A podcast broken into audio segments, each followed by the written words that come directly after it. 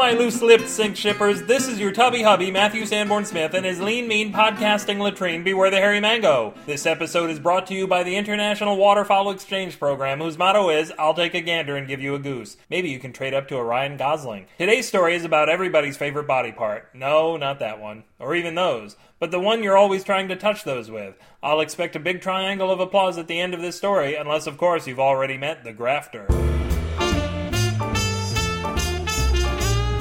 The Grafter by Matthew Sanborn Smith. Well, suddenly it was the future, and it turned out that in the future, any fool could easily take a body part off of one person and graft it onto another person. However, people weren't giving up their body parts because every time you went around and asked for one, they claimed they were using it at the time and come back later. We caught on to that trick after seven or eight times. Except there was this one guy, Johnny Concarney, who was the ultimate con man. Con was literally his middle name, and surprisingly, no one ever caught on to that. They were always thinking about chili. Johnny had a thing for hands. He was so good, he'd get people to give him their hands just by saying, Hey, give me a hand, will ya? Which sounds kind of stupid now, but it was the way he said it. Everyone wanted to give Johnny a hand, and Johnny would happily remove them and immediately graft them to his body. At first he said, I need three hands to do this job. And then he got three hands, and wanted four hands to do the very same job. Well, it wasn't long before his body was covered in nothing but hands, of all colors and shapes and sizes. Well, only one shape, really, hand shaped. And he looked like a giant fleshy koosh ball. Johnny liked to lie down on the ground and say, Hey everybody, look at me, I'm doing a handstand. And he was. He went to the ball game and got the attention of the cameras with his spectacular one man wave.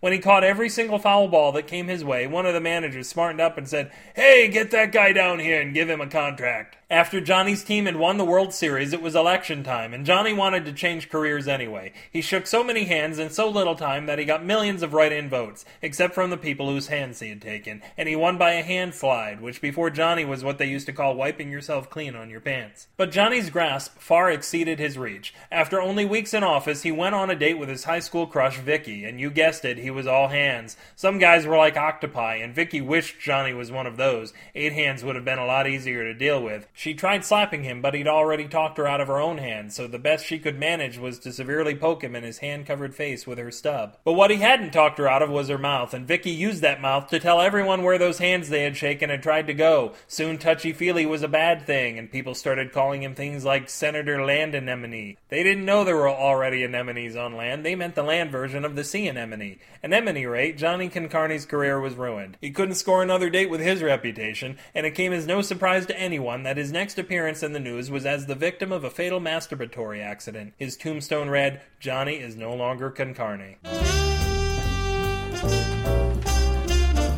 If your meat has recently been touched by human hands, you can disinfect it and other Krabby Patties right here at my blowhole show, Beware the Hairy Mango. Shake the drool from them peaches in the comments for this post. Only one other person on the planet will get that reference, and he might not even be listening, but that's how I roll. Or Bambi mail me and be a little dear at Matthew at BewareTheHairyMango.com. Or send Thumper out to attract Shai-Hulud at BewareTheHairyMango at gmail.com. Give me an S. S. S. Give me an F. F. What's that spell?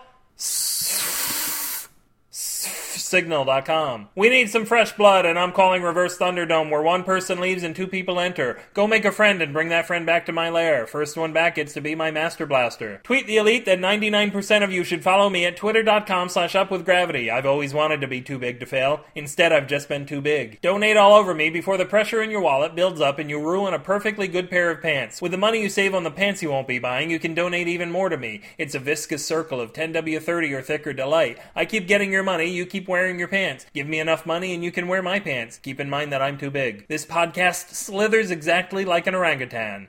Whose arms and legs have been removed by a mentally disturbed Creative Commons Attribution Non Commercial Share Alike 3.0 imported license.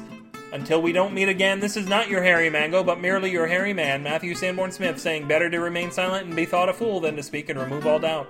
Shit, I wish I'd read that five minutes ago. Good night.